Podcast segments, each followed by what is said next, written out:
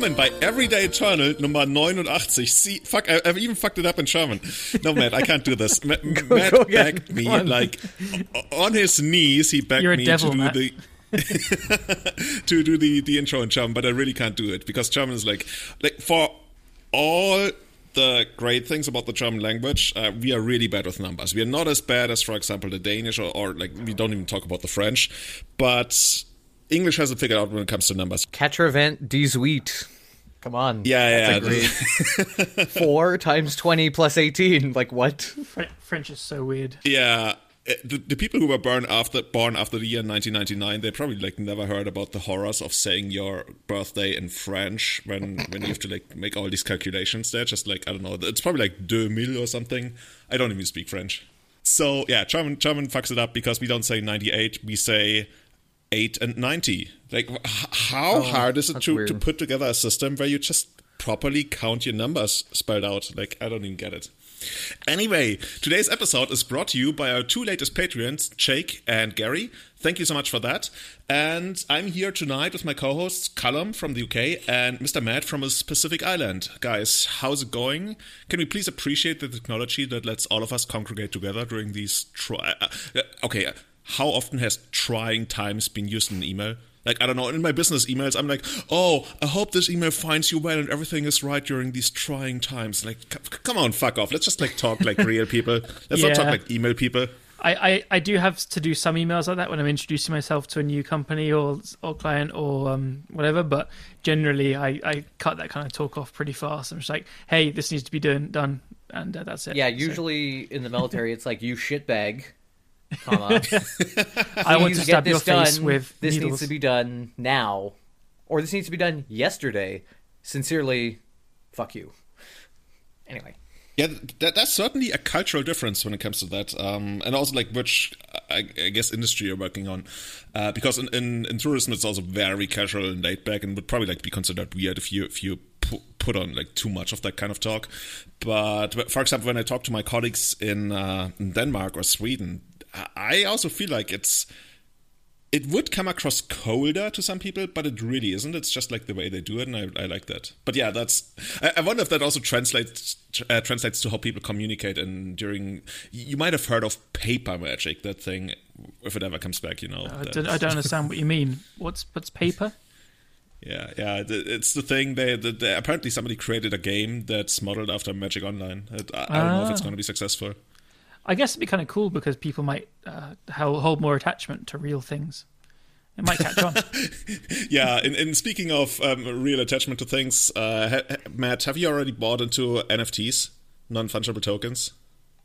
That sounds ridiculous, so no. No, I have not. Julian's been so into this recently. I, uh, what what in the heck are you even talking about? Please I'm gonna laugh at you either way, so please tell me and then I will laugh at you. You don't know what that is? You really don't know what that is? I have no idea. Okay, we, we probably shouldn't spend too much time on this um, because, yeah, that, that, that's not even a different episode. That's a different podcast. I feel like it's now you're gonna explain it to like a seventy five year old man. Go. The guy who created Twitter recently sold his very first tweet for a couple hundred thousand. Why would you want to sell a tweet that occurred in the past? You can sell anything. Uh, I think that the thing that really made it popular is the NBA because the NBA they started selling the certificates that you own certain famous dunks or plays in the NBA. What? But that's Get the fuck yeah. out. That's like buying a star. that's such bullshit. See, that's the best way to think of. that's like when you buy one of those. You know, I'm a Scottish nobleman because I paid five hundred dollars to whatever organization sells these titles. Yeah, that I mean, it, it, it's a really, really deep thing to understand, but.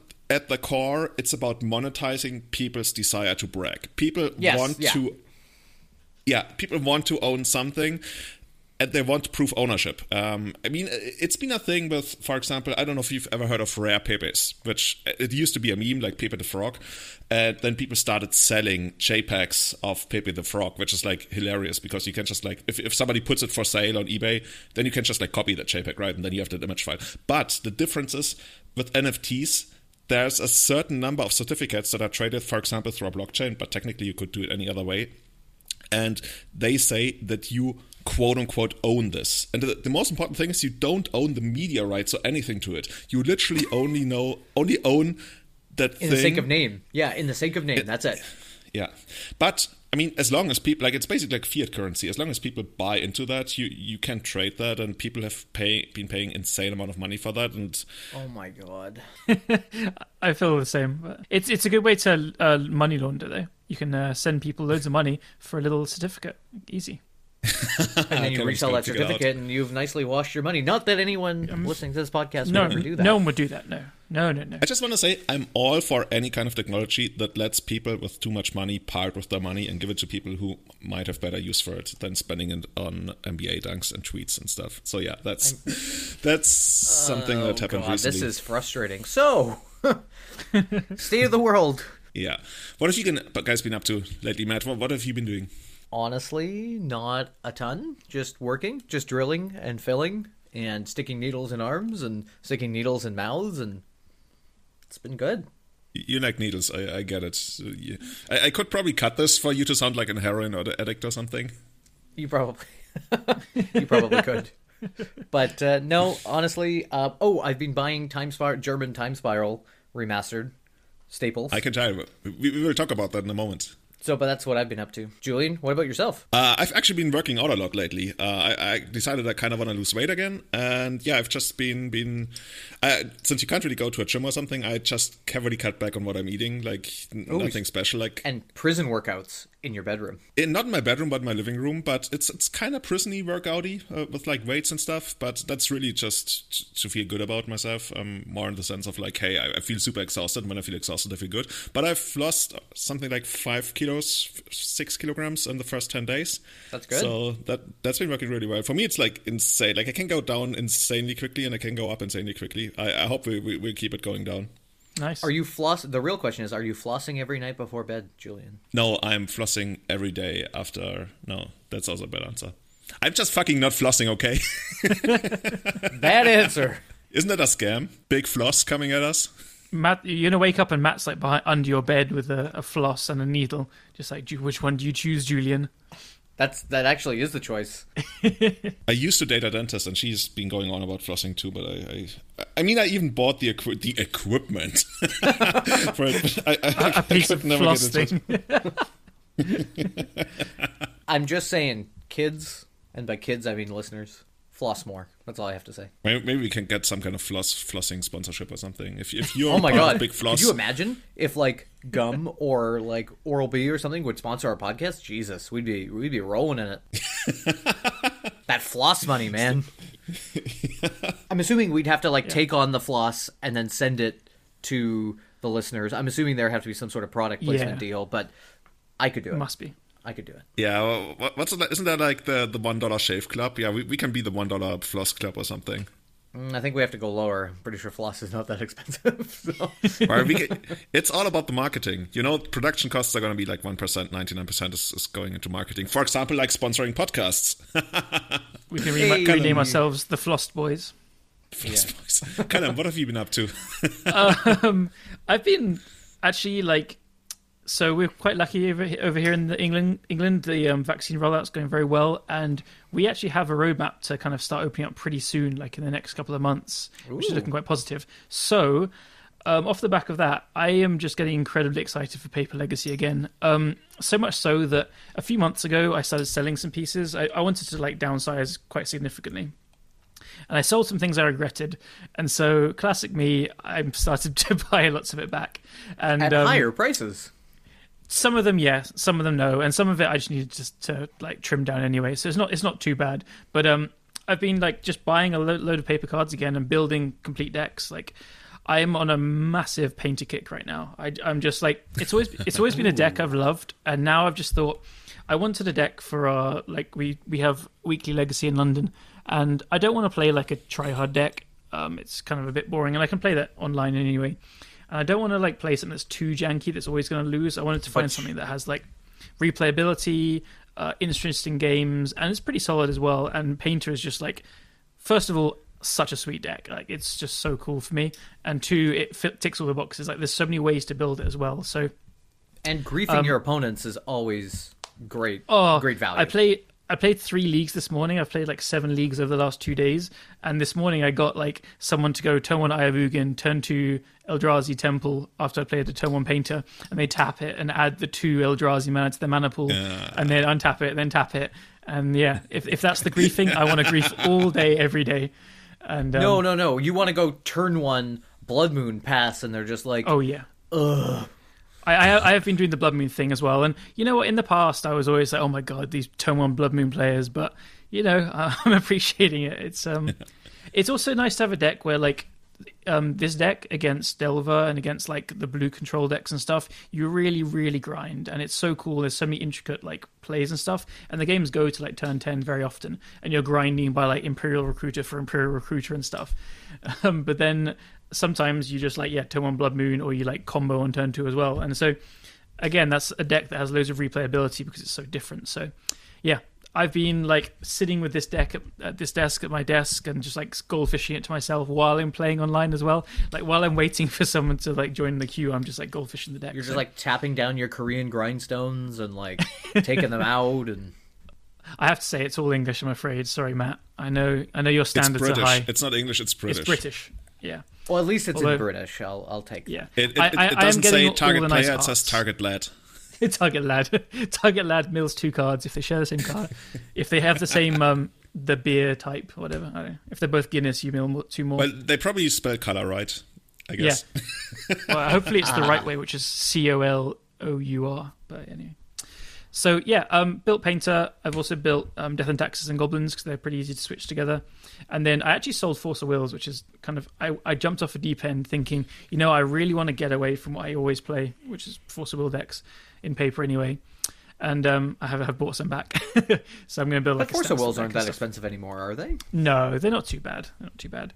I I'm remember gonna build, like, twenty dollar sensible- Force of Wills. That was that was Dude, good that's that's Yeah. exactly the price. That that was the That's high end of be. Legacy. Twenty dollar Force of Will, twenty dollar Underground Sea, and then the that, that that that was basically where Legacy ended. And then you had Moat at thirty five. But nobody played Moat, and Yeah. then technically you had Imperial Recruiter and Ravages of War at 125, but nobody played those either. Yeah. Uh, and, and Strategic Planning, which also nobody played.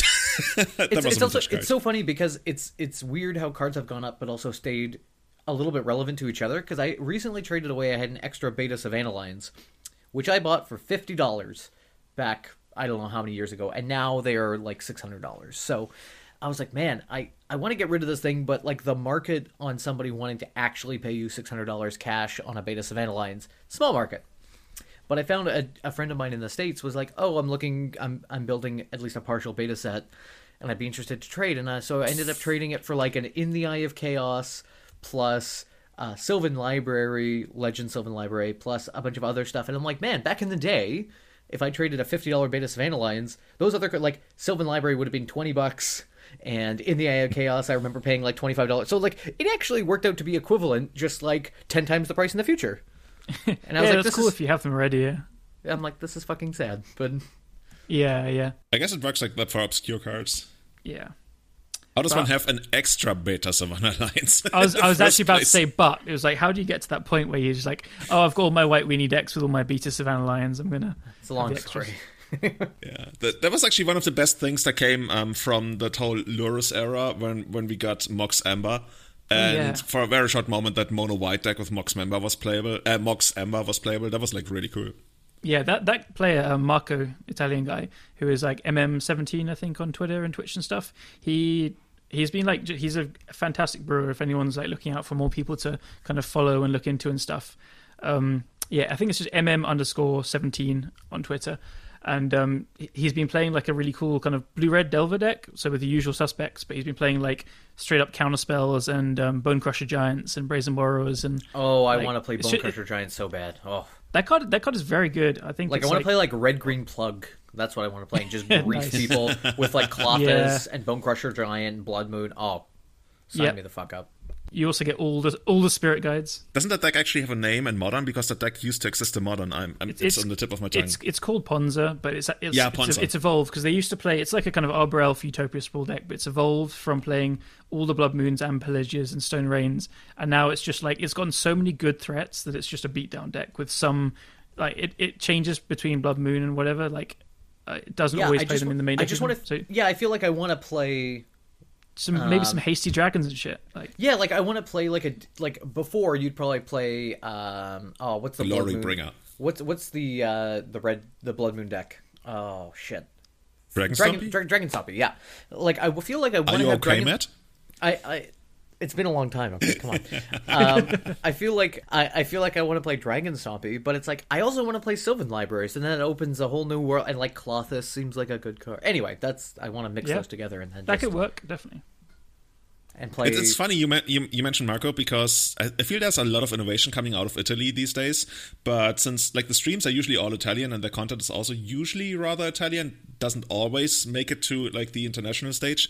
Because I think True Hero has also been rather innovative. Is that how you say it?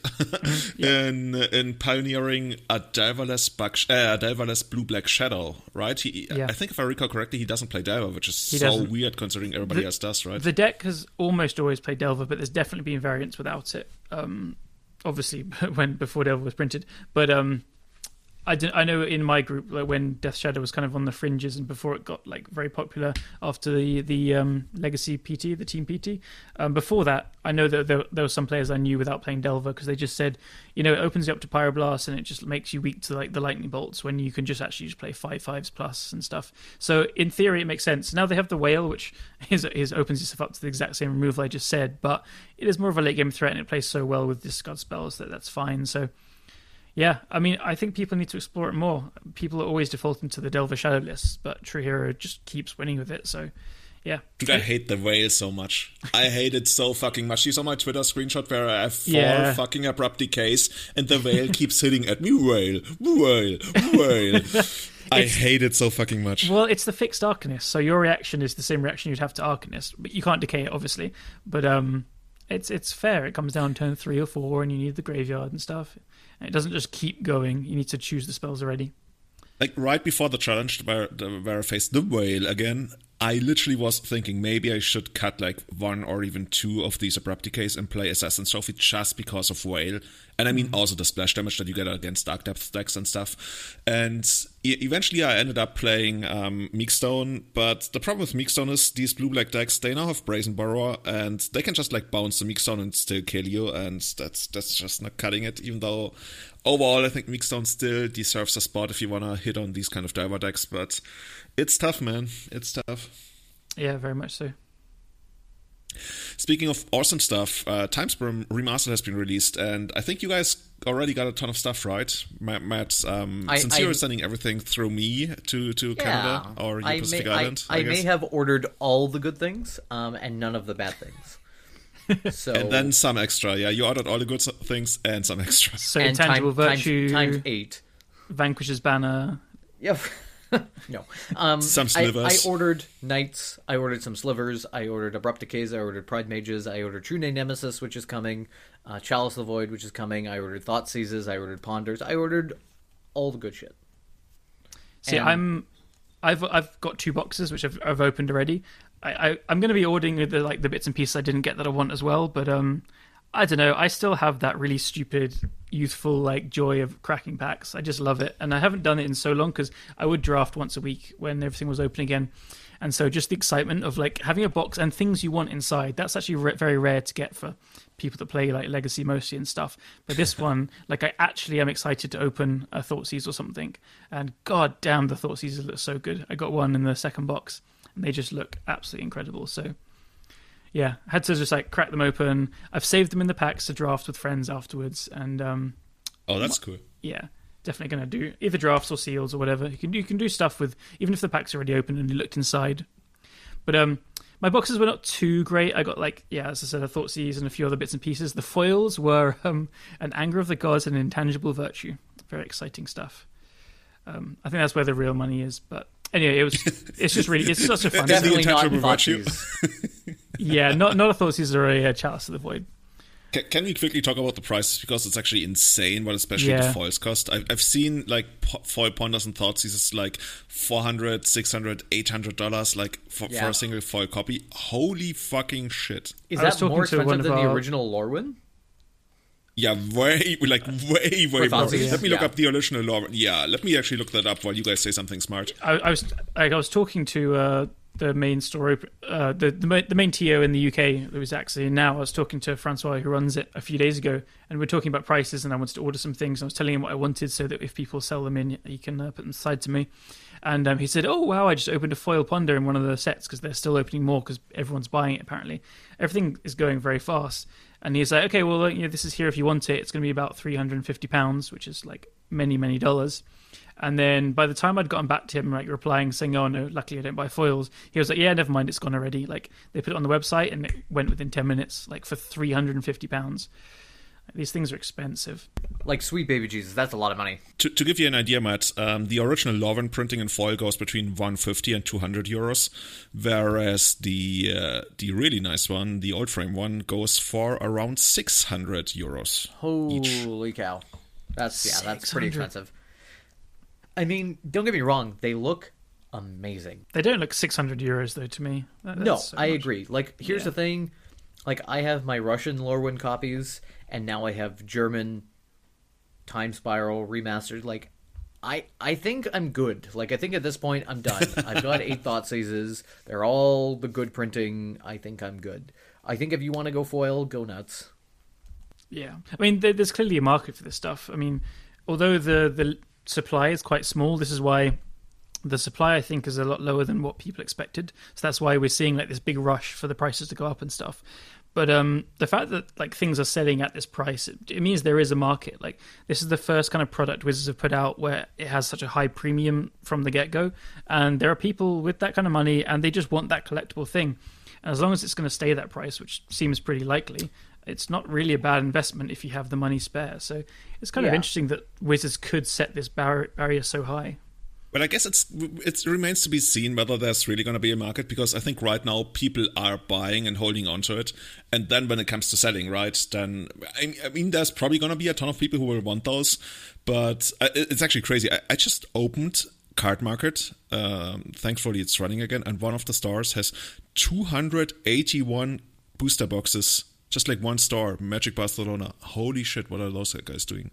How much money is that? Mm, yeah. Well, at three hundred ish dollars a piece now, they've gone up quite a bit. So I guess the question is, are they going to be making more of it? I think that's the big driver of the price, right? And I personally think here's how they could play it, right?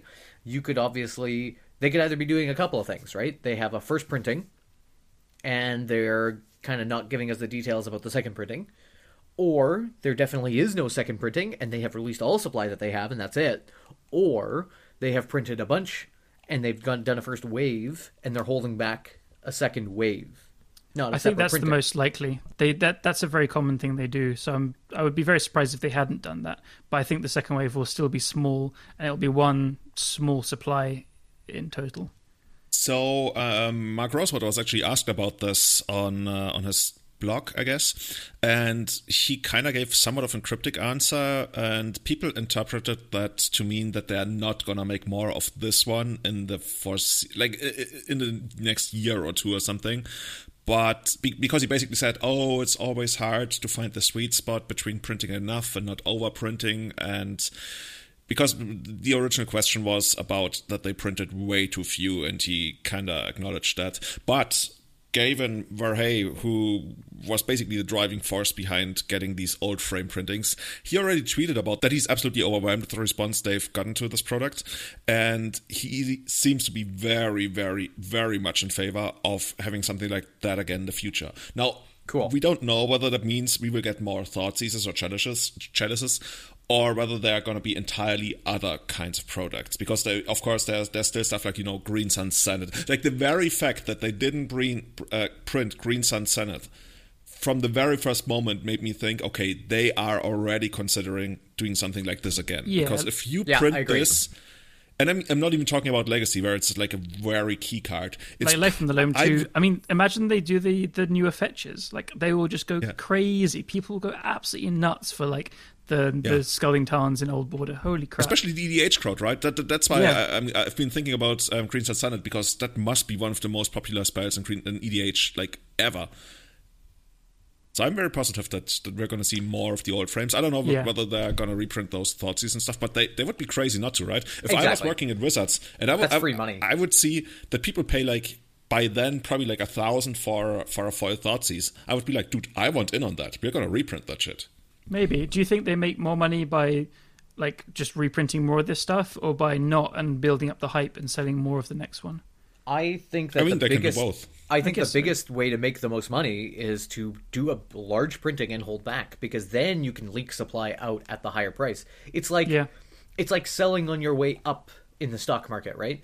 You're like, well, this thing is going up and I could definitely dump everything at peak or we see where the market goes and release a little bit and a little bit and a little bit and a little bit and then you maximize where you're at. I personally believe what's coming up in 2 years, guys? 30th anniversary, right? That's a big deal. Mm-hmm. I Reserve wonder, list? I wonder. no, it's not happening. I wonder if they may decide, like, hey, we've got two years out. Maybe we will do another printing, and to celebrate, maybe they will reprint other old cards that aren't on the reserve list in this sort of format. Yeah, could happen. Because like the old, the the last time shifted stuff, which actually, out of curiosity, I looked up the old um, time shifted stuff from the first time Spiral set. Wow, there were some stinkers. It was mostly stinkers. So we, uh, this was like a complete overhaul of how it was done. Like we were getting stuff like Leviathan, which is obviously a cool card, but and like literal literal Squire was in the old um, time shifted stuff, and many Oh, that was amazing. I had a foil copy of that. yeah, um, it's quite a difference to how they did this new one. So yeah, I, I, I agree with you guys. I think they're going to make a new set, and I, I think it's actually incredibly likely they'll do another like batch of this. But I'm not sure about reprinting this same one. So for me, I, I think I'm going to grab another couple of boxes and probably sit on them for a bit and see where it goes. A couple of boxes, dude. I mean, in Europe, there, I, I only want to get like English or maybe German ones, and there are 200 right now. Mm, They're they're 150 pounds in the UK, which is not too bad. I don't know. Maybe it's roughly the same. Yeah, that's probably like a little less than. Yeah. If you can, can you buy them like directly from a shop so you don't have to pay shipping? That, that Yeah, would make a yeah. lot of sense. Yeah, because yeah. like I, I see the cheapest ones over here are from Italy, and if I order from Italy, I pay like thirty or forty Yeah. um, euros. And I'd plan to just I'd plan to open them down the line, probably just draft with friends, but I think the prices of these cards are just going to stay high, so the value of the box probably won't go lower even when you open it. So it's a good good reason to just get someone draft in a pub with friends later. Awesome, awesome. So yeah, it's really cool that those are also are on uh, Magic Online. I know one of our uh, listeners, Testacular, already got all you know the, Oh, yeah. the abrupt decays, the thought seizes, everything he needs for elves. Reclamation Sage, which is kind of almost making a comeback in, in Legacy right now. So yeah, his deck looks really really nice. You could post up the picture of the big brick of stuff that you uh, that you got for me. including the weird slivers you ordered. The slivers are going in meat hooks. Okay, we've talked about this. Oh, who would have thought that? We've talked. we've talked about how the fact I'm building meat hooks and I'm doing it in all Korean old border as much as I can, and there's going to be Korean wastelands, and it's going to be amazing. We talked about this. Oh, okay, it, it, it's gonna be great. I, I really can't wait, Matt. To, to we- we're all gonna be there for the 100k. Like Callum, I, don't- I don't know if you're coming. I think you you haven't Yeah. said anything yet. I will. Um, I don't want to promise because stuff can happen, but I have a Yeah, ticket sure. for it. Um, I don't see And- why not. And when is it? October or is it July? I can't remember. October 3rd. It's Yeah. the Yeah. day after my birthday. So I I tentatively would say that I am definitely going to go, unless the military says no, the pandemic's not over, you're not allowed to travel yet.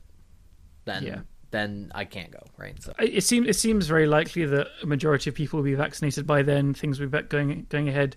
Um, just don't want to curse it by saying definitely, hundred percent. But um, plan to, and I'm very excited. I guess in Europe and, and North America, it's not looking so good, and at least No. Kenya. It's looking really bad in Kenya right now. We just closed down the entire country pretty much, except for foreigners. You can still come and spend your money, which is like I mean, October is a very long time away, though, so I think we. That's true. That's Yeah. true. That's true. So we for basically for this episode we send out a call for questions. It's it's not a real mailbag episode. I think we might do one of those in the future. For this one, we hit up our Discord, we hit up our Twitter at EternalMTG if you want to follow us and contribute to the ever-growing Twitter account full of well, there's not memes yet, but maybe we should post memes. Do you want memes? I think memes are pretty popular if you want to advertise anything. and a lot of us, you got back to us. You sent us questions about Legacy. Nobody had questions about the vegan kebab, even though it recently featured on one of Pleasant Kenobi streams. Um, after we've been pushing it, like that. That's the only real sponsor, sponsorship we have. The It city blows my mind has- that people don't want to hear about it more, but here we are. Yeah. you know, once the pandemic gets better, I'm gonna come and we're, we're gonna travel to North England and I'm gonna have a vegan kebab. Oh And yeah, I'll yeah. Well, stream. well, you have said as soon as soon as it opens up again, I'm going to be like jumping back into arranging events and stuff. Cool. We're going to look into doing coverage as well. Uh, there's a new shop opening up which wants to host us, so there's Oh, a really? chance there's a chance that we can put it on video and stream it. I don't want to like say definitely yet. There's a lot of things that need to go right for that to happen, but. Anyway, for the first ones, yeah, you said you want to come over so we can do some like live blogging of Wigan kebabs and Legacy back. oh, that's gonna be amazing. So, to jump into the questions we re- received, one comes from one of our loyal listener, DinoCat. Best question by far, I want to say. what are you guys enjoying the most as of right now? I I'll jump in say- quickly just to, oh. to put it quickly is I've been enjoying Painter as I said before, playing it loads so we can get me done easily and quickly. And uh, Matt can tell you about Korean slivers. I mean, again, because I haven't been doing much playing, right? Again, as as I've said, I am putting together a lot of decks, and I am finally completing the holes in my collection, like finally building up Sneak and Show. Ten years too late. Um, building meat hooks, uh, putting Jund uh, Nic Fit back together, trying to play Dragon Stompy. I will also put Painter back together. I I did enjoy a little strawberry shortcake myself back in the day. Um, I do love me some enlightened tutor, um, some humility, some moat. So that's what I'm gonna do. And honestly, I think I'm probably gonna play Enchantress again. I think I'm gonna pull it out, and I'm gonna crush people with Destiny Spinner, and it's gonna be amazing. That card the is deck so actually good. pretty decent. Yeah. And Nether Void. I'm also gonna play a bunch of Nether Voids and just fuck. Oh, so you're going to make it worse, but sweeter. Yeah, more I was exactly. exactly. You know what we should actually have? We should have a deck that has Allosaurus Shepherd and Nether Void, because then you can just like play straight through the Nether Void. Yeah, but Destiny really Spinner good. is your stuff can't be countered, right? So you can also. Oh, that works as well. Yeah, Yeah. That, that- that's the two mana Shepherd then. Oh, actually, is no, it's three mana. I don't even It's two remember. mana. But I remember that it's, got- it's two mana. Okay, it's it's basically broken. That's what we're saying. It's very good. Yeah, it's very good. And for me, yeah, I've been enjoying Elves quite a lot. Um, been playing it in a couple of challenges and in the what's it called showcase qual no showcase challenge, which is basically the thing that qualifies you for an even bigger thing, and eventually you end up and you get the Nobel Prize or something. That it's really convoluted. But I got drum drumroll ninth place. It was a really big event. Had something like 308 players. Uh, really enjoyed myself. Uh, I think we played 10 rounds. I finished eight and two. Uh, had a shot, didn't get there, but yeah, the deck felt really good. I only got ruffle stumped by Eldrazi and Taxes because they're playing this flying Ethersworn Canonist that makes like it doesn't even make sense. They played in the main deck. I mean that part makes sense, Really? but to me it's it's so good against me. What a fucker. And I mean that happens. And then I lost a really close one to Rock Delver. And for the other matches, I think every other match I faced some kind of Delver or Delver-esque deck, you know, like Shadow. And those made for some real good magic. I I enjoy playing against Delver. As long as there's nothing stupid going on, like you know, Dreadhorde Arch- Arcanist or Treasure Cruise and stuff. So yeah, I've been I've been enjoying all my elves matchups lately. I've also been enjoying elves against uh, Dark Depth a lot lately. Uh, that there's some matchups you don't really enjoy all that much. I guess Doomsday is kind of hard, even though I also oh yeah I also managed to beat Doomsday. But yeah, I've I've been playing a lot of elves lately. Been doing really well with it, and I, I'm excited. I'm really excited to see where things are going to take us because there's probably like a lot of room for innovation still that we haven't even discovered yet. And I mean, there's also this new combo coming in. Matt, have you heard about that one? I, I mean, No, tell me about it. people, Uh, you haven't heard about it? Okay, so I think somebody in our Discord called it could be a good win condition for Nic Fit, at which point you already know the card has run its course, I guess. Oh, um, it's the, There's a thing coming out. It's a bear, basically, for a green, and uh, for a green and a black. It's called a with, 2-2. a, Witherbloom Apprentice. Um, actually, okay, yeah, that, that- that's the one. I'm so bad at this. Um, so basically, what it does is whenever you play a spell or you copy a spell, which is a new template, right? We didn't really have that. Actually, we had that template on Royal Tarek before, but yeah. So this is two mana, and whenever you play or copy a spell, your opponent loses one life and you gain one life. So how do you use that? There's Chain of this smog. Exactly, which is, if I remember correctly, for one colorless and a black and a sorcery. Oh my god! And it doesn't even really matter what it does because it makes you it, it makes target player discard two cards, and then that player can copy that spell and do it again. So basically, the original idea was you him your opponent, kinda, and then they can him you back. But if they do, then you will him them again. So in a way, this is like a cascading spell that eventually makes both players discard their entire hand. But here's the trick: because we're in Legacy and we're allegedly smart, we just target ourselves, right? That's how it goes. So you just target yourself and you keep going, copy, copy, copy, copy. So at this point, you've got a four mana win condition, or the way you should really think about it as a two plus two mana win condition, where you play the dude on turn two, or even turn one, and then you hit the smog. The problem just is the cards on their own are pretty crap. That's just like all I can say about it. So I actually did a stream like for about three hours brewing with everyone in the stream about like how to build this, and we went through about five or six different ways to build it. And the best looking ones were a Nic Fit one, or a um like a kind of humans Imperial Recruiter kind of Eighth of Aether kind of deck using um, Grand Abolisher to protect it and stuff.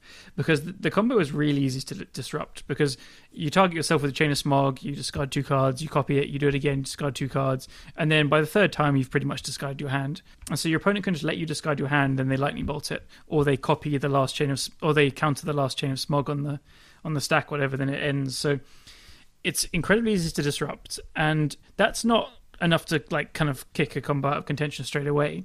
Because first of all the two cards costing two mana each is pretty efficient. Like it's not too bad. Four mana on the whole to like combo is a bit pricey but you you can like you know play the creature first and then the chain of smog the turn after if you think that's how it's going to go. Or so or you can play veteran explorer and then sacrifice it to phyrexian tower and then mm-hmm. you get your oh god yeah that's that's yeah fun. so so you want the mana to be able to do it. And the nice thing is you can um Green Sun's Zenith for this apprentice as well. So it's easy to find that. But then the bottleneck often becomes how do you find the chain of smog? So I also built built it in kind of all in like oops s kind of things, but then it's just hard to protect with counter magic. You can't really play Pact of Negation and you can't play Force of Will or Daze because you're going to be discarding your hand, then they just remove it. And Veil of Summer doesn't really help protect the combo because they can Lightning Bolt or Source of Power through it still, and you're not like you're only just helping through counter spells, but then they can still just let the veil, let the chain of smog go and stuff. And so the the interaction you have to like kind of use to force through the combo is going to be stuff like um, Thoughtseize or Duress and Cabal Therapy, or Defense Grid or Grand Abolisher and Silence are probably some of the best options. And then when you're going into white, and then you need green and black for the thing, and then Teferi is also a good option as well. It's just a lot of colors, and we're looking at rainbow mana bases, and everything just seemed kind of not quite there and then the the chain of smog like was the most bottlenecky because when you're using a burning wish to kind of find the chain of smog or infernal tutor, we actually worked out that spoils of the vault is probably the best tutor because it can find either, and you're playing both as four of, so you know you shouldn't lose from alive too much. But then it becomes the bottleneck of how much mana, how good is a win con like this worth to be spending the mana to tutor for, and then still not guaranteed to win. So um, I don't know. My conclusion was the decks all looked a lot worse than I thought going into it. So there, there could be something there, but as it stands, you need like very proactive um, disruption, and it's just kind of hard to make it work after that. Yeah, I think the way I would sum it up, at least to me, you've obviously gone way deeper into this. To me, it, it feels like it's basically a worse version of Cephalid Breakfast because it, it, like you said, it requires a ton of um, different colors and yeah. lots of moving pieces. And it's it's interesting that you also went down the Aether Vial and Grand Abolisher path because that's also something that yeah. Cephalid Breakfast every once in a while does. So because when you go down that route, you can play one of the recruiters to to search it up, but then you also get to play like spell seekers, such as for the Chain of Smog. Um, so there are a lot of good creatures that tutor and stuff to do that. Uh, the deck. Yeah, I guess bit... the upside is kind of that you don't really need to use the graveyard. Then yeah. again, Cephalid Breakfast also doesn't necessarily need to use the graveyard. I've actually been killed by it through a Leyline of the Void just yesterday because they, they got their combo together, right? And they, they mill themselves, everything goes into exile. And then they just went Living Wish into Thassa's Oracle, and that was it. That's pretty sick. That's really sweet, yeah. Yeah. I was about to say, oh, yeah, they obviously used the graveyard completely, but actually, no, not really. Yeah. so, yeah, I think if we ever get something that's that's better than Chain of Smog, then this could be a thing because a two mana two two we can kind of make that work, especially if it threatens a kill at any moment, yeah. right? But Chain of Smog is just so horrible. Yeah, the other kind of um, interesting stuff was Azante's Swarm is also an- another very good way to protect it. It's kind of awkward that you do need to wait a turn to play it, so it makes your combo quite slow, but it kind of plays well with um, if we were going the Nic Fit route. The options were like it's another good thing you can just Green Sun's Zenith for. So you have the Zenith for disruption and the combo piece, and then it's a good creature to be able to sacrifice for diabolic intent to search for the missing piece after it's attacked, or to flashback a Cabal therapy. Um, it, yeah, that played very well. And then also, if in Nic Fit with these sacrifice effects, you can play Arena Rector to get the new Onyx, which is the new Liliana, which has the same effect, which it basically tendrils whenever you cast or copy a spell.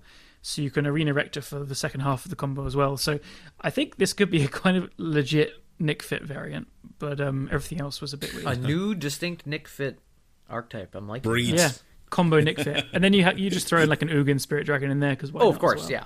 yeah, yeah. The dream. Nic Fit could actually be a decent deck if it ever found like a proper like combo to threaten lethal at any point because Nic Fit Yeah. never really does. Yeah, Siege Rhino plus Recurring Nightmare. Good to go. Basically, twin. Basically, Twin. It's the legacy version of Twin, Yeah. right? Even though we actually we have literal Twin in Legacy. Was, wasn't there actually like a deck? Wasn't there like I'm pretty sure there was a deck that played Splinter Twin on uh, on Siege Rhino. I, I'm almost positive What? that somebody did that in Legacy. Yeah, I'm, mean- I'm I'm so sure I've seen that. I'm pretty sure we gentlemen's agreement not to do that. Like, that's, of course, that's of course. The handshake. There's just a there's a there's a nod that we do. it's like to make it's like why people didn't play Mystical Tutor back in the day. It's like, Awesome. such For horseshit. something more serious, we got another question um, from our friend Jeff White, Pokemoki. And he's asking, how do you feel about the state of Esper midrange? Either off one mind or other variants? It feels underrepresented in the meta, even though on paper the cards line up well with what the format has been doing. And I'm gonna pass it on straight to Callum, who's actually been putting that thing on the map lately. yeah, I And then totally quickly probably like dropped it again because that's just how you do it, right? yeah, I, well, yeah, I, I did, but not because it's bad. I just played other things. Um, I totally agree with Jeff. Is that what you told it while you put it down? It's not you, it's me. it's what I do to every deck. I'm sorry. I'm sorry. it's not. It's not you. I promise. And they never believe me because yeah, I don't know.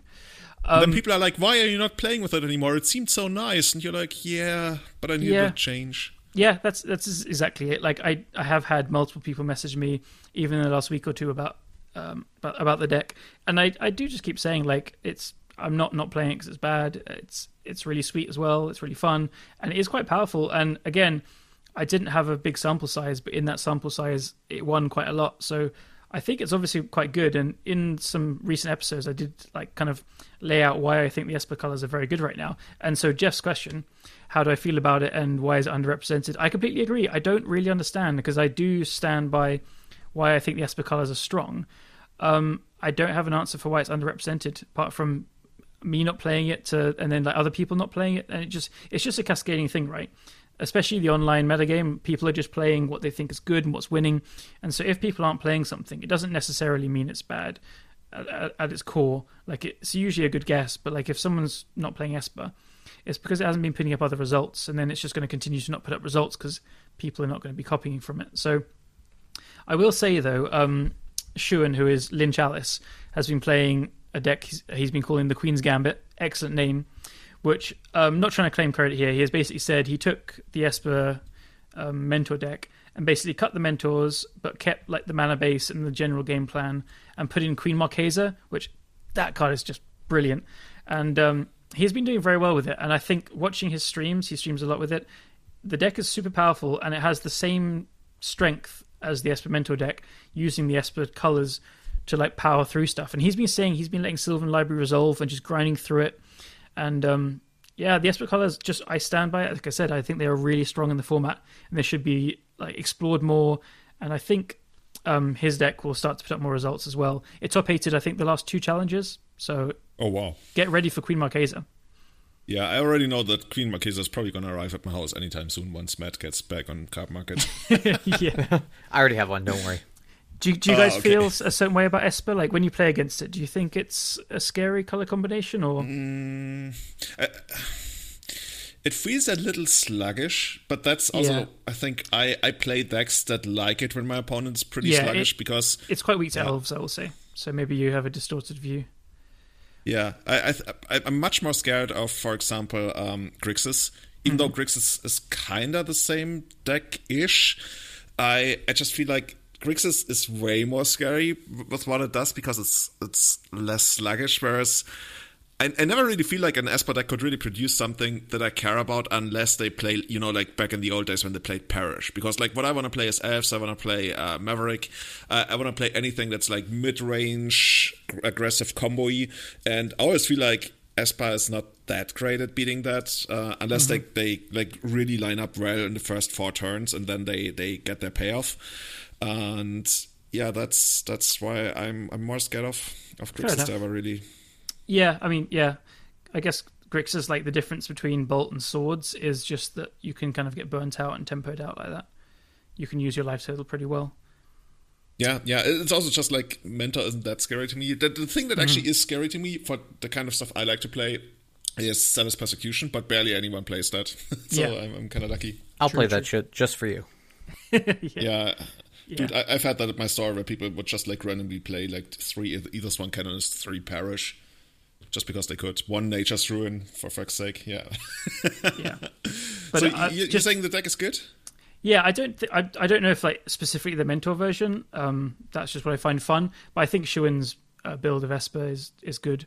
It's, it's Esper Splash Red, and I've just seen him dismantle like all the um the control mirrors with it. Like he just has so many haymakers, and then the pyroblast, and like hymns if you need, and um, it's just got all the good cards, which is like what you don't really enjoy very much. But it's kind of it's still finessey in the way that it doesn't just slam them. Like it interacts until you get the right uh, the window to do it. Dude, I I like playing that that kind of Esper deck you posted. I love playing that way more than playing something like Grixis. Like Grixis mm-hmm. is just a combination of good cards without yeah. like any proper synergy, and that's that's just like to me that's blue chunt. And I always mm-hmm. like I hate a blue chunt so much, and like Esper that that's a really cool deck. To, yeah. like for playing it, I, I, used to play that stuff like ten years ago. I used to play Esper or like a ton, tons yeah. of Esper. I, I think um like Delver is still massively popular online. I was actually going through like what I've played with Painter so far. I've been writing it all down, and I've played Delver an average of two per league. Like I've had a league with four of them as well. It's really still very popular online, especially. So when you're playing a deck with swords and Fatal Push and Baleful Strix, and then like three mana to Teferi and stuff, like this is the the Delver killer, I think. So I don't know. I think people should be playing more Esper builds the Delver killer has been called. Okay, now, now, now you're getting me interested because I feel like 50% of my matches are Delver these days. I mm-hmm. mean, I think the real Delver killer is Pernicious Deed, but like, let's not. Let's Where would not. you? You need to Pernicious Deed the whale now. Yeah. Pernicious Deed is like the worst mess removal spell we have now, especially since Stifle has made Stifle a comeback. Is pre- Stifle is very popular now. It's it's played yeah. a lot you know, you probably want to play some kind of like, isn't there like a degree that you can cycle, Decree of Annihilation or something that you can cycle to give, give everything minus two, minus two? Decree Even of pain, I think. Yeah, yeah. Let, let's not go there. Um, We're building train wreck, boys. Up that being said, I think I've been wrecked by Pernicious Deed every once in a while, um, just because Stryfor shows up with it. And you, you know how Stryfor, I, I, we, have had him on the cast before. Chase is awesome, but he's my nemesis in anything he ever brings to a tournament. And just like another challenge or something, I've also been like destroyed by him. And he's pretty good. He is. He is. Moving on, we got another question from Gavin. He's asking Stoneforge for Mystic, good again? Too slow? Not on par with the rest of the printing? Of fire printings, he's saying. Um, I'm probably the wrong person to ask because it's actually kind of weird how many strong opinions I just realized I have on Magic and especially Legacy. and one of my strongest opinions is, is that Stoneforge has always been like n- not dog shit in the sense that it's bad. Like obviously it, it, used to be like one of the best cards in the format for quite a while. For me, gameplay wise, it's the exact opposite of anything I want to do. It whenever you're like you, you gotta imagine it's turn two your opponent taps that. Like, first of all, they have a dual land and they have a fetch land. And you always hope, okay, maybe they're not going to crack the fetch land right away. Because if they do, that immediately means they're going to play something for two, which means they're probably going to do something proactive because nobody does play setup spells for two mana. So you immediately see them crack the fetch and you're like, oh, something proactive is coming down. Damn, I, I can't breathe. And then they play stone fetch and you're like, ding, ding, ding, ding, ding. And that's just how bad I feel from the other side when I have to play Stoneforge on turn two. And if I don't want to play my two drop on turn two, I, I just hate my two drop then. I'll I'll push back a bit. I think the card is fine. Um, it's not fantastic. It hasn't aged great, but it's not aged as badly as people think, in my opinion. Um, if you're the opinion that's always been kind of bad, then yeah, it's gotten a little bit worse. But I don't know. I think it's fine right now. It's it's kind of awkward that a lot of the, the Delver decks are playing Tarmogoyf or Gurmag Angler because they do um, outgrow the the Batterskull. I, I think it's fine. It's still very good in Death and Taxes, obviously. In Maverick, I've seen decks without it do do better. Like Julian will probably be a better person to talk on that. Where I think Stoneforge Mystic is really good is I think control decks can play like two and one Batterskull on the sideboard. It's it's a nice plan to have if you if you're building your control deck to be going above other control decks, but you feel like you're lacking a bit versus aggro or something. It's a nice little package to add in, which I've done at times. That sounds like Yeah. like Marcos Ewald from Oh, 2014. it's, it's Actually, totally, before it's he a totally changed his Marcus name. Thing. yeah, it's totally a Marcus Yeah. thing. It's from him. Yeah.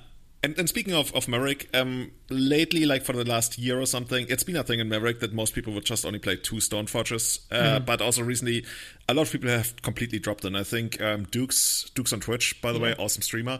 He recently top eighted the Legacy Challenge, the very first Legacy Challenge he ever played. He's got a top eight rate of 100% with Maverick. Awesome.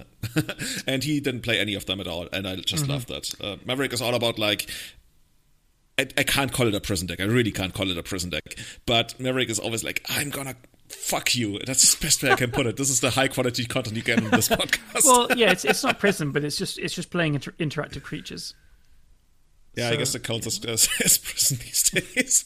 yeah, I, I I will say I, I get completely lost on the way the way people try and like the way people try and describe decks like like as as if in every deck has to have like a perfect description. And so I don't know. It plays Maladorks and Knight of the Reliquary. Like just let them wasteland you to death. It doesn't have to be a prison deck. yeah. I, I guess the best way for Maverick to describe it, it used to be the best creature deck. Like any other creature deck, like was worse than Maverick, and that's also the Hey, main reason why we meatballs, didn't really see meatballs, uh, meat hooks, meatballs, meat hooks has been around forever as well. I'm actually I've never I played Maverick so much. I think I've never played against Meat Hooks against Really? Slivers. You're Yeah, lucky I- I not to have bumped into Daniel Nunes. I can, I can, I can never beat him. I think I'm like one and six against him. I mean, I've played against the deck, but I've never played the matchup. But considering that Merfolk was one of the best matchups for Maverick, uh, I, I guess flying is a lot harder to beat than, than Island Walk. yeah, they, they all they all fly and have hexproof or shroud. Yeah, that's actually, that's actually way more scary than than Merfolk. Yeah, So so yeah, um, obviously Stoneforge still insane in Death and Taxes, but Death and Taxes takes a much more methodical approach to to the game, and it's also got the way way better late game than, for example, Maverick. And when you get stuff like Flickerwisp going on, suddenly your Batterskulls become a lot better. Your stone forges become a lot better. Vial gives you like a lot of mana that you can chew through while using it, your stone forge. For example, if I get the turn one Vial, that's just like so much better than turn turn one noble hierarch in the long run.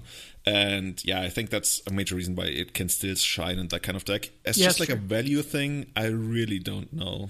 Right yeah. I, I think I would like to generally give the question an answer. I would be only playing it if you think that like that's an effect that the deck actually specifically needs. I wouldn't just be like generically playing it as a as a good card or a threat in your decks. You should be thinking my deck could really use this Stoneforge Mystic to help against um, aggro with a Batterskull or something, not rather I'm going to have a Stoneforge Mystic and build around it to an extent. It's actually really smart. That so so you're basically saying it went from being a good stuff card to a role player. Yeah, yeah. Awesome. That's a good way to think about it. Another question we got from Rebel Cheap. Rebel Cheap is the master of curses, right? Mm-hmm. The one and only. Yeah, yeah. Great is. Uro the best thing to be doing in Delver? Or is it a trap that slows you down too much? Or the other way of looking at it, do you really want to a Delver in your Uro deck?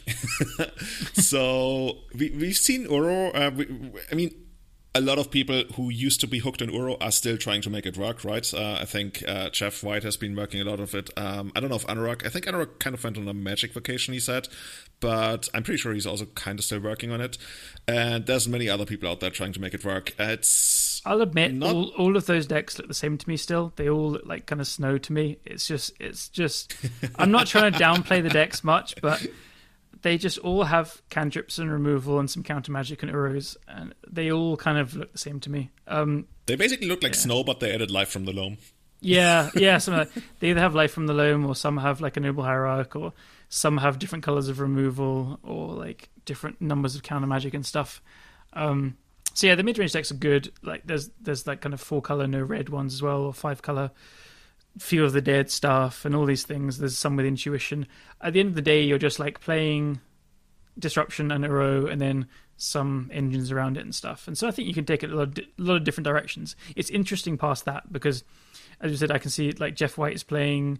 He's got like a bug mid range deck, but he's got Raven's Crime and Life from the Loams. Um, there was like one from I think Rob Gladiator or Arkan made it like with Intuition, with Life from the Loam and Field of the Dead and stuff as well. Um, that reminds me so much of um, what's it called? What, the Intuition deck. Um, come on, it's the fear. It's the fear. Oh, that, yeah, that deck is like yeah. 13 years old. it is The Intuition mid-range control deck. It, it's time we bring back Etched Oracle. where you go and get yeah Etched Oracle, Academy Ruins, and Life from the Loam. Oh Chef's kiss. That's the real grind. Oh, I Um, mean, that's why we have Delver in the format, so we don't have to put up with that. yes. sad. Womp womp. Uh, so regarding the question, is Uro the best thing to be doing in Delver? It could be, and I think this is this is actually quite cool. So I've kind of gotten sick of Uro already. I'll admit it's it's not been played anywhere near as much as before, so that's it's not too bad. It's good in the mid-rangey feeling Delver decks, but I'm playing against it like only half the time or a little bit less from Delver.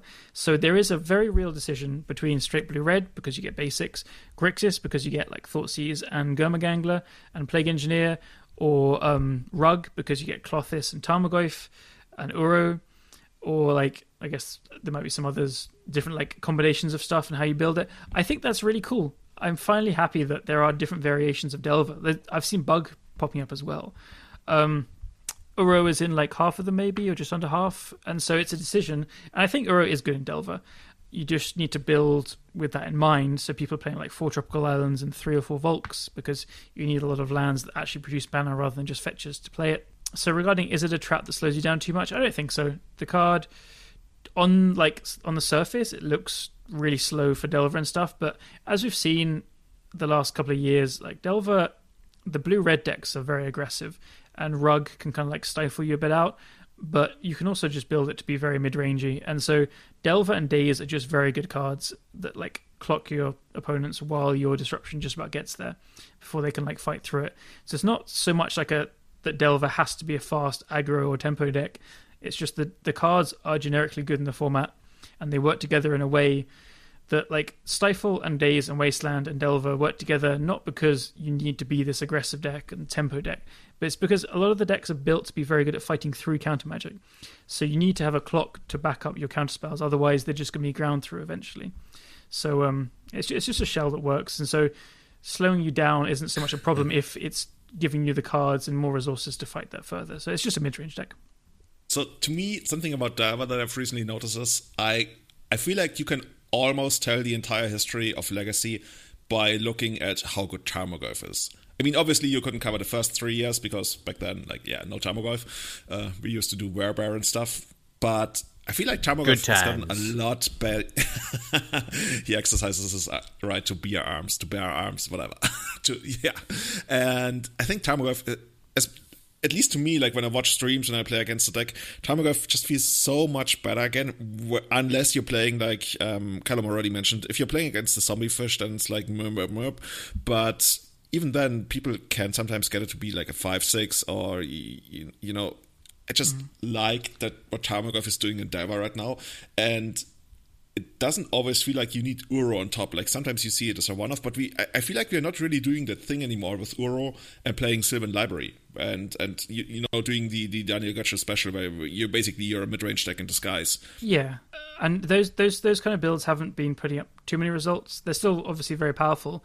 I think it's a legit way to build a deck if like it's overrun with control or something, especially Source Plowshares decks. But I don't know if Tarmogoyf is even especially good right now. It's decent, but I think green offers a lot of other tools, and then it becomes the best threat in green. So like you have Klothys, uh, Sylvan Library, and Veil of Summer. Yeah, it, it ju- just feel like the, the reason why Tarmogoyf would not be good is stuff like Ice Kodal and Baleful Strix, Yeah. and somehow barely anyone plays these. Like I Yeah. thought we would see a lot more Baleful Strix. I agree. We, we barely see any. Yeah, same. This is why I think Esper's good because Swords to Plowshares and Baleful Strix are very very good right now, and I don't know. I mean, I would run twelve Baleful Strix if I could. I'm I want to play Baleful, Baleful Strix and Unearth to just like troll Oh, yeah. people even more. Where you're just like, thought you got rid of it this time, unearth it, and then just yeah. Anyway, misery And- of my opponents. Yeah, it, it yeah, especially when you're doing it instant speed with Teferi. Like the de- you can feel like the despair from the other side when you're like just keep looping these things and like the Delver players keep trying to attack you, and you're just there with like you keep drawing all these cards, and the Strixes just keep coming back. So yeah, um, I'm, I'm scrolling through the results of the most recent Legacy Challenge here, and I do see Baleful Strix every once in a while. And so, what is this, for example? Oh yeah, Buck. Yeah, Buck. So you know, maybe Buck mid range. Maybe that's kind of the way to go. Which is, I guess, what what Jeff has been working on this Pokepile Reloaded version. Um, Which place was he? beyond a certain place, I don't even count. Like twenty. Like it's not Jeff anyway. It's somebody else. It's twenty something. But yeah, that's that's what I've been looking at. So yeah, I, I think Bug range could actually be really sweet as well because we, we, we talked about Esper and we talked about um, Grixis, but I think Bug range has a lot of tools as well. I agree. Yeah, I, I've I, I don't know. This is actually some bias I have. I've always found Bug is just exactly the same reason you don't feel like scared of Esper. I feel Bug just doesn't have that reach, and it's so kind of mopey, and it never really does it for me. I don't know. Yeah, I, feel just feel like Bug has better payoffs in, in like Yeah, maybe. and stuff. It's it's just like I've never really been scared of Mentor, even though I probably should. I Mm. mean, with Merrick, I'm more scared of it, and yeah, I mean, Mentor's a great card. It's just like it, it's another one of those cards that are the opposite of what, what I want to be doing. I'm gonna have to. like- I'll have to show you the ways. I'm gonna beat you up some mentors. We'll do it soon. And speaking of the challenge, looking at the results, the results are actually pretty amazing. Um, we already talked about Douges making top eight with Maverick. It was won by Aluren, and second place was a Rug Food Chain deck, right? Food Chain has been a deck in Legacy every now and then, and but the most popular versions have always been Bug. There have been Rug versions ever since, for example, that, that Squee got printed that's being used here, which is Squee the Immortal. But even that's just like a one off in this one, and they use three Griffins to put together a combo.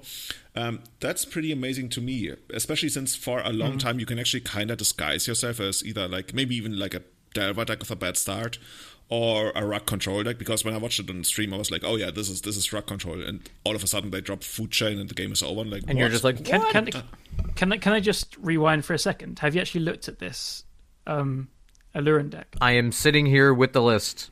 It's batshit insane. Ottoba is known for playing Aluren through thick and thin. They're a Japanese player, and they just play Aluren all the time. This is five color with like a main deck full from favor, abundant growths, oath of Nissas, Teferi, Time Ravelers. It's proper five color. This is Um, pretty impressive. Running four like Birds ran- of a ran- Paradise. yeah. Yeah. A random Vendilion Clique in there, Sevinne's Reclamation, like one intuition, three Swords to Plowshares. It's playing Yorion, so it's eighty cards. It's- Jesus. this is a this is a concoction and a half. Um, I'll let people look at it themselves because there's also an Ukima Stalking Shadow as the win condition, My a lord. random Skyclave apparition. This deck is really wild. I love it. Yeah, yeah, it's pretty sweet. So uh, Arctic yeah, Merfolk for the combo. yeah, Arctic Merfolk. and has Yorion, of course, yeah, 80 cards. Oh, Yeah, man. so I can just see this deck just being like a huge grind fest, and then eventually they're just like, oh, okay, fine, I'll cast Allure- Aluren and play a recruiter now. I win. This is basically somebody playing EDH and Legacy, and their commander is Yorion. This is this is actually interesting because online you don't have to worry about shuffling this 80 card monstrosity, right? You're just like click the button shuffle. But like, man, in paper, just like shuffling those extra 20 cards, I don't know. Just a pain in the ass. Don't know if I can do Especially it. double sleeved or triple sleeved, and you're just like, uh, Oh god. No, no, thank you. It is very cool that we've had like the two um, non-survival like signature green enchantments, Aluren and Food Chain, both in the final. bring back survival. Yeah, they're kind of like a family, Bring right? back That, survival. there's Yeah. Aluren, there's Food Chain, and there's Survival. Unbanned survival. Get it all in there. Um, yeah, the Rug Food Chain was super cool as well. It's like a Toski, Bearer of Secrets in the sideboard as well. That card is very sweet. Now we just need no rug to come back, and we'll have all the You know all the great green cards coming You should back. play Toski, Bearer of Secrets sounds like one of those proto-communists. You should play it in Elves. It's pretty good. It's a 4 mana 1 1, uh, legendary creature Squirrel. Okay, this spell can't be countered, indestructible. Tusky attacks each turn if able. Okay, all of that's bad. Whenever a creature you control deals combat damage to a player, draw a card. Dude, we, we already had Edric for that. Yeah, but this is like you could you don't need to play blue for it, and it's indestructible, and it can't be counted if you draw it. It's it's pretty cool. I, I'm not convinced. All right, It- I what does want- it actually do in the deck? Is it just like there to randomly make make all your random stuff better? It, it's just there. It's taking. I've just noticed in the main deck has a three ponder. It's just there to make people question things. Like I think it has to be a troll. Like it's a squirrel troll, right? But Maybe, maybe. or if it's they like, oh, it. all these terrible cards, I need them to attack. At least they'll draw me a card. okay, I gotta give it to them. It can't be abrupt decay. So if you bring it in against a bug deck, how are they ever gonna get rid of it? Mm, yeah, I mean, it's indestructible Di- anyway. di- okay, so- diabolic edict? Yeah. I don't know. they, they Dude, Matt, you're living in a, another time, man. They can't You Assassin's still cast. Liliana of the Void. Uh, of the Void. Liliana of the Void. Yeah. Oh, there's also seven Birds of Paradise in the final. Pretty crazy. ooh, ooh. Cool. Um, moving on. Yes, we've got the rest of the the challenge looks actually very healthy. So we've got D and T. We have Grixis Delver. We have oh Cephalid Breakfast. So I Fuck think there was like a few people on Cephalid Breakfast. Yeah, this Yeah, is so cool. I also played against Cephalid Breakfast, and I guess actually I didn't get destroyed by it, but I lost to it. And I think Douges' actually played it twice. I, I don't know if somebody like recently posted an, a new article or a prime on the deck, but it has been showing up a lot more lately. I think a Japanese player did quite well with it recently, and um, like uh, it gained some traction there, I guess, on like uh, Japanese legacy Twitter. But Okay, okay yeah, always always cool to see it do well. Um, oh, then we have MM17, who I was mentioning earlier. This is his his Delver list, which is like a mid range deck. So he has two like Bone. Crusher Giants, two Brazen Borrowers, the Whale, three Snapcasters, true names. Then like yeah, two straight up counter spells. Got a Fire oh, Ice. Fire. Ice. Oh, taking me back. Yeah, lovely. And so it's like a 20 land deck as well. So this is like a big Delver deck. And um, he's been really hyping it up and saying it's very, very good. He he like lost Windins the last two weeks in challenges, I think. So he finally got that top eight. So yes, very cool deck. Um, He's playing cleanse, two cleansing wildfire on the sideboard, by the way. Um, wasn't that the card that we were uh, trying to somewhat abuse? So it's, it's a sorcery for a colorless and a red. Destroy target land. Its controller may search the library for a basic land card and put it onto battlefield tapped. Then shuffle the library, draw a card. So you get the two for one on it if you if you use it, like for example, on on a Delver deck that doesn't have dual lands. Uh, Mm-hmm. I, I don't hate it, but I, I, mean, in that think, color combination, I think we, not we too much. came to the conclusion you can't play against Delver because if they, they daze it, it just counters it regardless. Oh, then you don't even draw the card, right? Yeah, oh my God, that's yeah. so bad. but I, I think I guess he's he's doing it for like the control decks or um, if lands or cloud posts and that kind of stuff is popular depths or whatever potentially. Seems okay. Like um, yeah, you just wouldn't bring it in against Delver. Seems fine, Could, especially could when you just have, when be you have Blood Moon, but mages. whatever. Yeah, so he has he has three islands in the deck, so yeah, it could be Blood Moon. Um, yeah, I'm sure he has a reason. Probably a wrong reason. I'm just Yeah, I'm with thinking. Yeah, Like, I I'm don't just know. trying to look for. Maybe his his his thing is like it kind of plays better with surgical extraction against uh, depths kind of decks and stuff, but it seems hard to pull off. So By the way, seventh place, Alpha Blade, super interesting elves list. Like this is really interesting. But people always tell me, Julian, should I play like your version or should I play um, the the the the what's it called, the Reclaimer version that Newton plays? Like which one's better? And it's like, guys, these decks have like they target different matchups to be better against them, and depending on which matchups you think you will face, you play one or the other. But this one is like, you know what? We're gonna play Nettle Sentinel. We're gonna play Reclaimer. We're gonna cut Quirion Ranger from the deck, which is like to me, bam, bam, bam. What the fuck is going on? Because Quirion Ranger cr- is so insane with that's glimpse and crazy natural to me. order. yeah, um, And then plays Cray- Cabal Crayon's Pit. so oh, good. Cabal Pit. yeah, Cabal's Pit is very sweet. That's their answer to Plague Engineer. Like uh, when they have the Reclaimer in play, they just go and find it. Which is pretty sweet. So yeah, I mean they they, they obviously did really well, get seventh place. Um, it- it's kind of interesting to see that they actually ended up cut- cutting a glimpse because Quirion Ranger is one of those cards that really, really like people think about Heritage Druid, but Heritage Druid is the worst elf in the deck. Quirion Ranger is the one that really enables these early glimpses and also these early natural orders.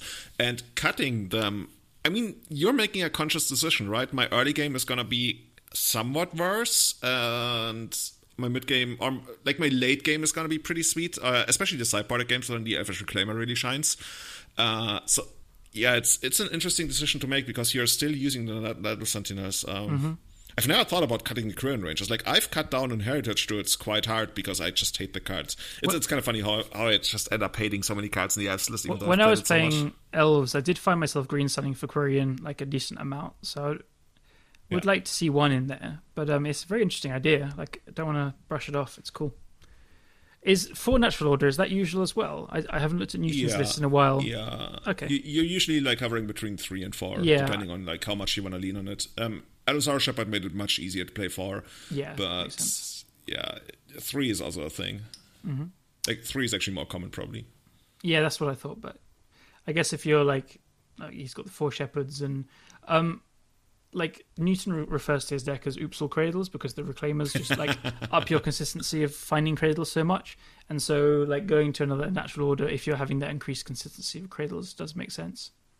Yeah, Cradle is just like overall so great right now with um, Shepherd because you can really like very, very aggressively spend all your mana on stuff, especially if the opponent's tapped out in the first game. And that's also part of why I've really started to appreciate crop rotation a lot more. I used to have crop rotation in the main deck only really when I had like sideboard bullets, but lately I've just like played it as a one-off because it's insanely good against Wasteland, and also overall um, against fair decks. If you get Cradle on the second turn, you can produce some really broken board states and that's yeah that's why i like crop rotation so much. I'm mm-hmm. yeah. Um no the, the, first like one of one of makes a lot of sense to me. Seems really good. Yeah. You just want more copies of the best card in your deck pretty much. And then eighth place, we got we got Douges on Twitch um, playing green, white, black Maverick to to a top eight finish. I've been watching his stream. Oh, yeah. we, we can actually link his stream, the the BOD on uh, on the show notes because he actually had it all on Twitch, and I think it's all on it's on YouTube now, and he has um, those those timestamps for I, all the best. I, I like this list. This is interesting. Cool. He he he runs. What's the website called? Um, Greensun the Greensun Zenith. The GreensunZenith.com. So he is like the Maverick guy, Matt. You should check him out. And mm, I will. I should, I'm really liking wanna, the Hexdrinker is an interesting addition. Fantastic card in these days. Well, he's from Australia, so that's gotta be snakes. True, yeah. I just want to shout out Douges' stream because he's one of my absolute favorite people to watch because he's so calm and methodical and like whenever anything goes wrong, he's like, ah, yeah, that's unfortunate. Like he just doesn't like salt off. He doesn't speak badly of anyone. He's so just does things slowly and works it all so out. totally the opposite of my stream, which I don't host because I haven't seen your stream. So the only time Matt has ever streamed was that he immediately fell awake in the first game. Uh, fell, fell awake, crazy. Yeah, yeah. The, the only time that I was sleepwalking through it, and I was like, it was, what? It was, it was so bad because I had to stay awake and play because we put together this horrible chant list that he made me build on Magic. It was my salty, We're gonna stream. It's gonna. It was my yeah, GP yeah. little salt list and that was. oh, that was it. That is. Yeah, okay, I think that. I think that's what it was. It was amazing. Oh. oh. Yeah, I think I've talked about it on the stream before. It's just yeah. to me, it was like the worst ever. And like two in the morning, we started streaming, and you fell asleep on my couch, and I was like, God. for the next two hours, I'm gonna be stuck with this shit. Come on, please. oh dear. So, so yeah, good. we're gonna link, link Douges' stream, and yep. yeah, exciting to see. So lots of awesome decks being played right now. Um, like I said, I'm excited to see what else people are gonna come up with. Um, I certainly wouldn't have expected the we need a proper name for the Aluren decklist. By the way, this is this is madness Aluren. No, that's a bad name. We're, we're, we're, gonna figure it out, I guess. If if anyone's familiar with Ottobo, you can just say it's Ottobo Aluren. Um, they have really just done everything on Aluren. It's insane. So yeah. okay, awesome. so we got another couple of questions that we want to go through before we uh, conclude the episode. One of our most loyal listeners, Franco Boli, has sent us a message. Question Watching Jeff Flynn play, he plays around everything, and this is what makes him a great player. He does have some interesting ideas about aggressively firing off a brainstorm. How do you balance aggression and playing around everything? Now, that's ah. an insanely general question, right? It's kind of hard to answer, answer without like yeah. providing specific examples. I generally think you have to understand the dynamics of the matchup, which is also like a very general answer, but I guess that's the only way you can really go about it.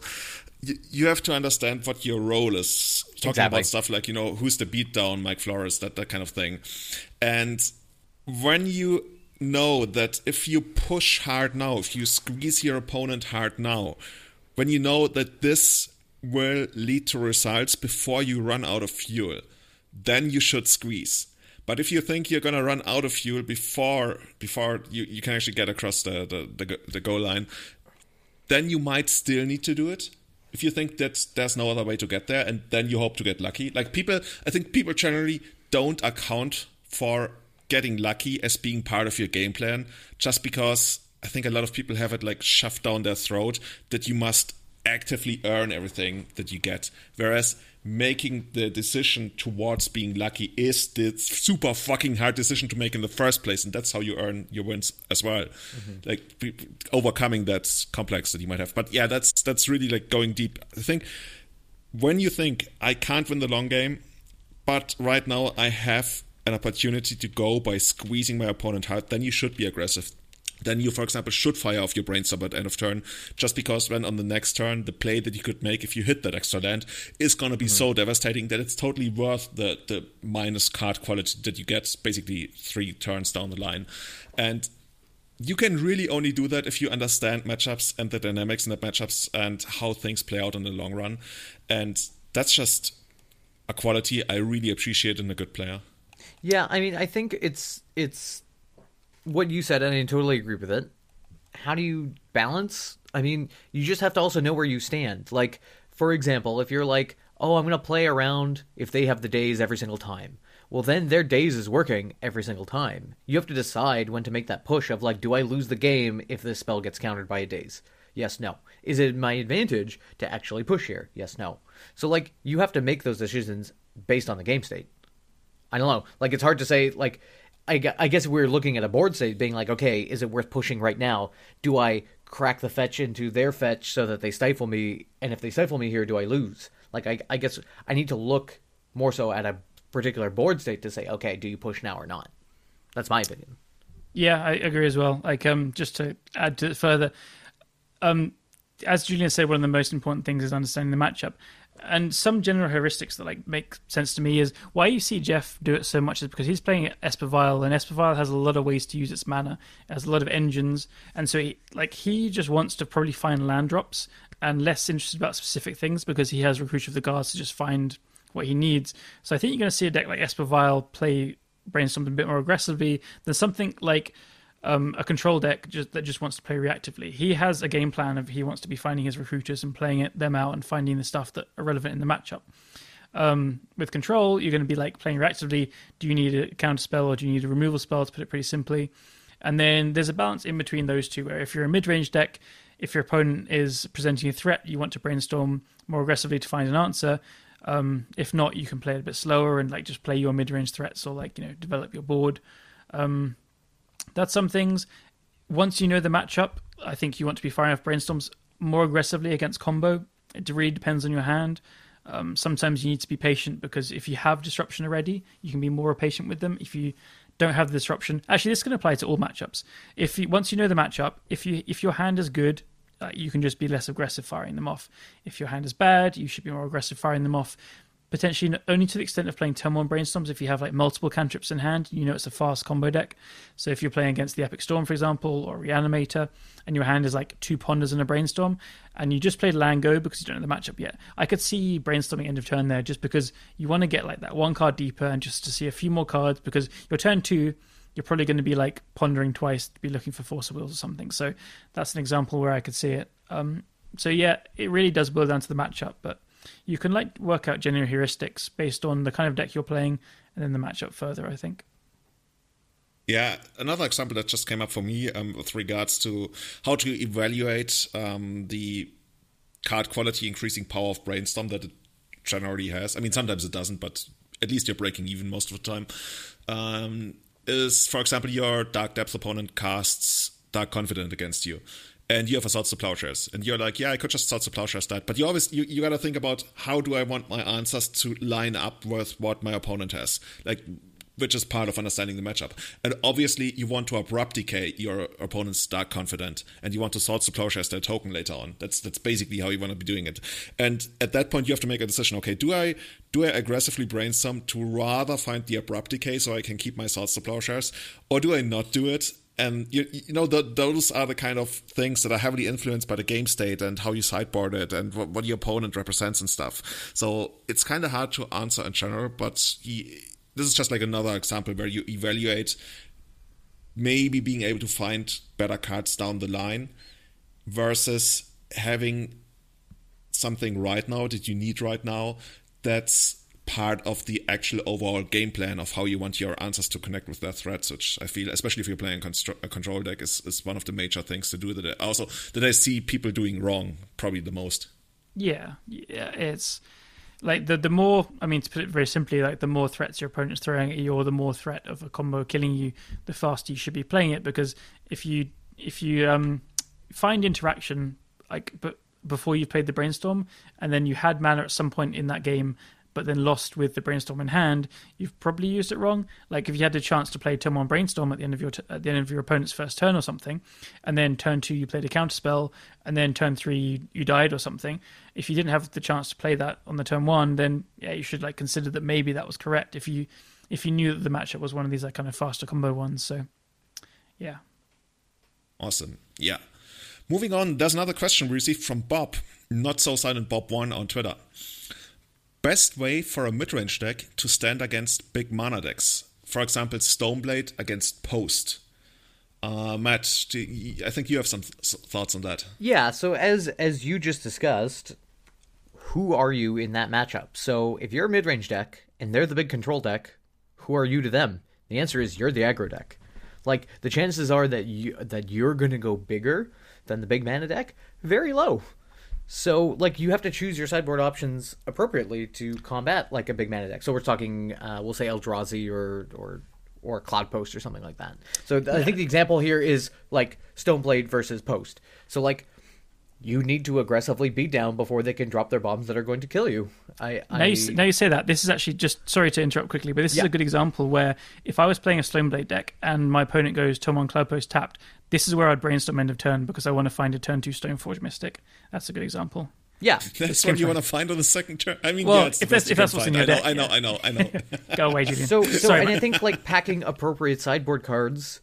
Um, if you plan, like, if your meta is like, oh, there's always the dude who's playing Cloud Post and there's always the dude who's playing Eldrazi, etc., then you need to have those really good, really early sideboard cards that are gonna basically just just fuck them right up. So like maybe I, am not saying Stoneblade specifically, but maybe it's playing your Blood Moons, or maybe it's more aggressively wastelanding, right? Or maybe it's stifling. Like depending on what you'd be doing, disrupting their mana so they can't cast their spells is probably the plan that you want to be on. And then eventually, when they're kind of a little bit rocky, that's when you're going to push. So you need to be that I aggro mean, deck. Yeah, I mean that's also kind of something that was talked a lot about during the Top Miracles era when people were like, "Hey, do, how do we actually beat Twelve Post?" And then people realized, okay, I can just like force of will some of the counterable setup spells like Expedition Map if I like if I think it makes sense, and then I will sometimes drop my end of turn Snapcaster Mage to get there, even though it doesn't really feel great. But I think in the current spot, it, it, it, really depends on which kind of deck you're playing. I think to give a more practical answer with Stoneblade, if you're really looking for like tactical advice how to tackle that, I mean, back to basics is a thing, right? If you're playing straight up blue white, um, Deathblade, uh, not Deathblade, Stoneblade, your best way to tackle that kind of big mana is probably back to basics.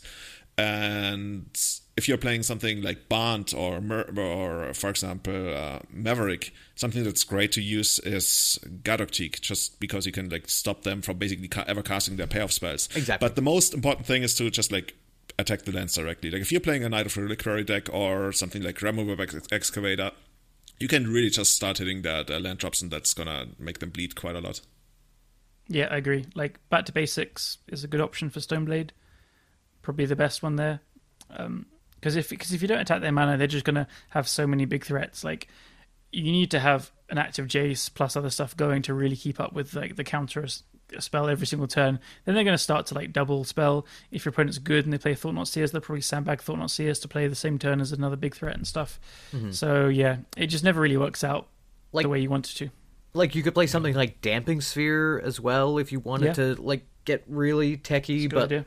but again, like I think attacking their mana base and having a piece of hate along with it will will go a long way. Yeah, and I also think it's very important, like really, really important, that at some point you realize it's not worth it to maybe fight those decks unless you know you're playing your local FNMs and you you know you're going to play against them like every other tournament or something. Because if I was to play a big tournament tomorrow, I wouldn't waste a single thought on big mana post decks. Like I, I would yeah. completely ignore them. That's that's like my Agreed. approach to Legacy has always been when I play in big tournaments.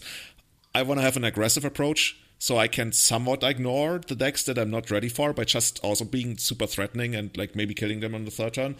And for something like the top five or six decks in the format, I want to have sideboard cards against those and I want to be decent against those. And that's how I want to go into each tournament. And Trev Post is never really part of that.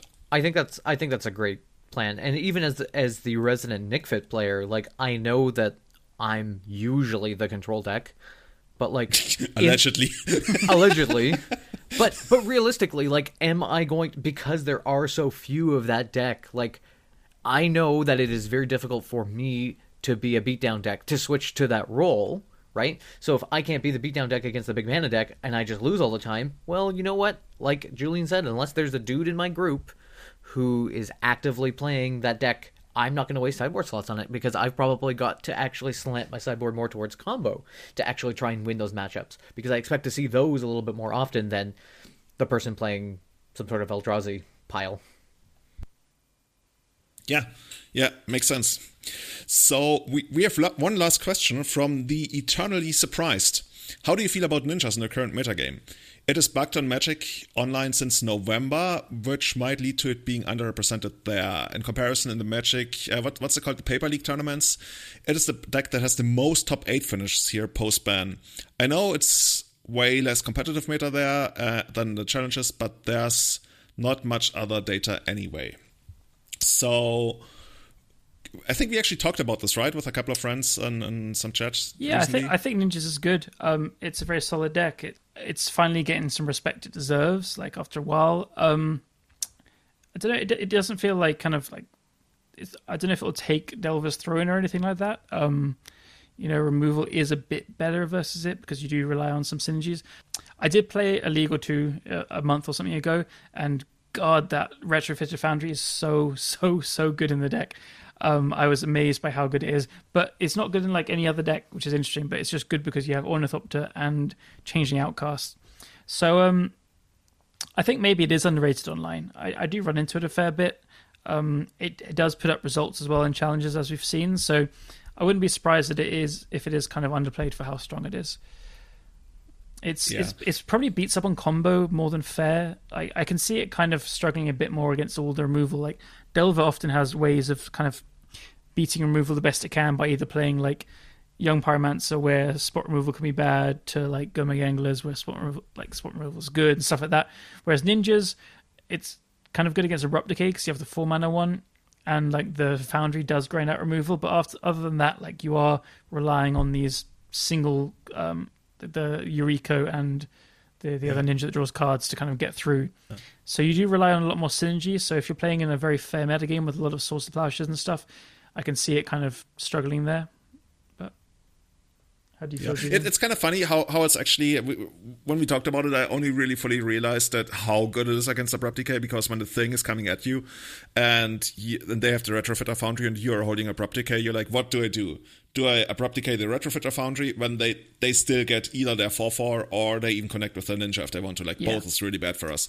If I don't do anything and I wait for them to ninjutsu I can't abrupt decay anything because like everything's 4 mana and ah oh, it's so bad. The, the, Yuri, the Yuriko is 3 mana but the the other one is 4 yeah the, the, the ones yeah. that usually happen uh, the, the, the 4 mana the one that usually happens when you have abrupt decay yeah. And yeah, and if you try to like abrupt a creature, that's the most aggressive thing. Then they get the four four, and, the, and you you just like you trade it down on on everything. It's just so bad. So I think if they especially against bug decks, it's probably like pretty decent, right? Mm-hmm. Whereas if you're playing against a lot of Pyroblast is nasty as well. Yeah. It, it's it's kind of funny that the four four is still good enough to survive a, a lightning bolt. So mm, yeah, it, it, the deck is just annoying to play against. It is. It is. Yeah. It makes you make choices you don't want to make, which is the hallmark of a great deck. But it's just hard to call a deck with. Um, Ornithopter a great deck, but it's it's good and it's probably better than people give it credit for. Yeah, um, I, th- I think I think really is, yeah. Yeah, I think that the ninja plan actually is not that great because the deck ends up drawing into a lot of other cards that are not that great on their own well. So when okay. I lose to the deck, I usually lose to the deck make, making a bunch of 4 4s early on and killing me with that. Uh, okay. The ninja plan, it's kind of meh to me. Like the only cards you really care about the ninja plans well, end up drawing more. It's, ba- it's bad. It's bad versus elves because it's hard to get the ninjas through. Like after the first time, um, once once you get like the ninjas going against like combo, you're just drawing into more and more disruption. It's just like absolutely brutal. So does run that much disruption? I always felt like it, it's rather low in that, which which is basically why I don't like the ninja plan too much. Maybe, maybe. I always felt like the deck would want to play like four force of will, three force of negation, and then oh, that many? Okay, that that, that would be totally different. I'm not, I haven't looked at like stock lists. I the one I played recently ish uh-huh. had that, and then like cyborg Thoughtseizes. I have to go and okay. check. Yeah.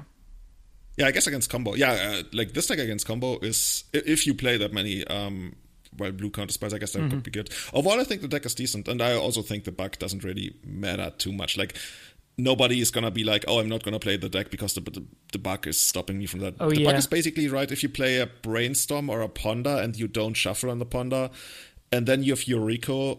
I think mm-hmm. the first trigger the first, you get the first one Yuriko, is correct, and then after that, the deck is basically randomized. Which is basically almost an upside, right? You kind of get like a free uh, shuffle out of the brainstorm. Yeah, you could see it like that, or you could see it like you get two Yuriko triggers and you put like two Force of Wills on top, so you want to take ten damage. But it's it is a it's quite a real bug. Um, it's good to know about because people can then like, uh, well, whenever you play it, just file for compensation because Magic Online needs to sort out their bugs, and if people keep t- claiming money back, then that will get them to fix it. But um, the bug is not bad enough that people won't play the deck. I'm pretty confident. Yeah. I don't even see it talked about all that much. I mean, there's bugs that have been around for like such a long time, especially like all the stuff involving Uro, like in Gaia Reach Sanitary, and mm-hmm. what are the other ones? That there are well, like some pretty famous ones. That uh, Wall of Roots fixed. and Chord of Calling has been yeah, that's the one, for right? like that's the one what, that eight years or something. God knows. Yeah, uh, Containment Priest Yorion. Yeah, we, we could have Mm-hmm. an entire episode just on, on bugs and Magic Online. Yeah. There's there's another one that's really big, really big, and I just can't remember it. I think it also. Oh yeah, Gilded Drake plus. Oh yeah, Gilded Drake plus Oh, yeah. um, Uro. Uro. So if you steal like uh, uh, an Uro coming down from the hand, uh, you still have to sacrifice it, even though by the rules you actually shouldn't. Which is a pretty big deal for Esper While, and Jeff is super pissed about it, but they just don't fix Mm-hmm. it. yeah. That's pretty much it for today. So thank you so much for sending all your questions in. If you want to help us out, we've actually received a lot of awesome reviews lately. Um, I've got the service that actually sends me an email every time you submit a, review, and I've gotten more emails than ever before. So thank you so much for that. If you want to consider supporting us, just do the same. Go ahead, leave us a review. Let us know how you like the cast on Apple Podcasts, or if you want, you can also join the Patreon.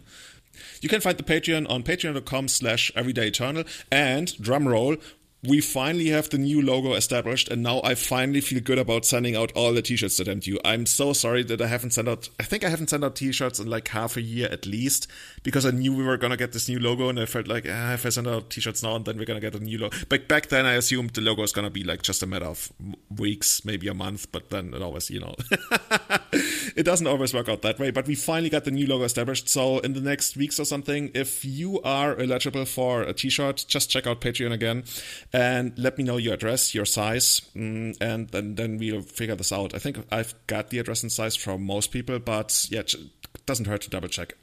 So thank you so much for that.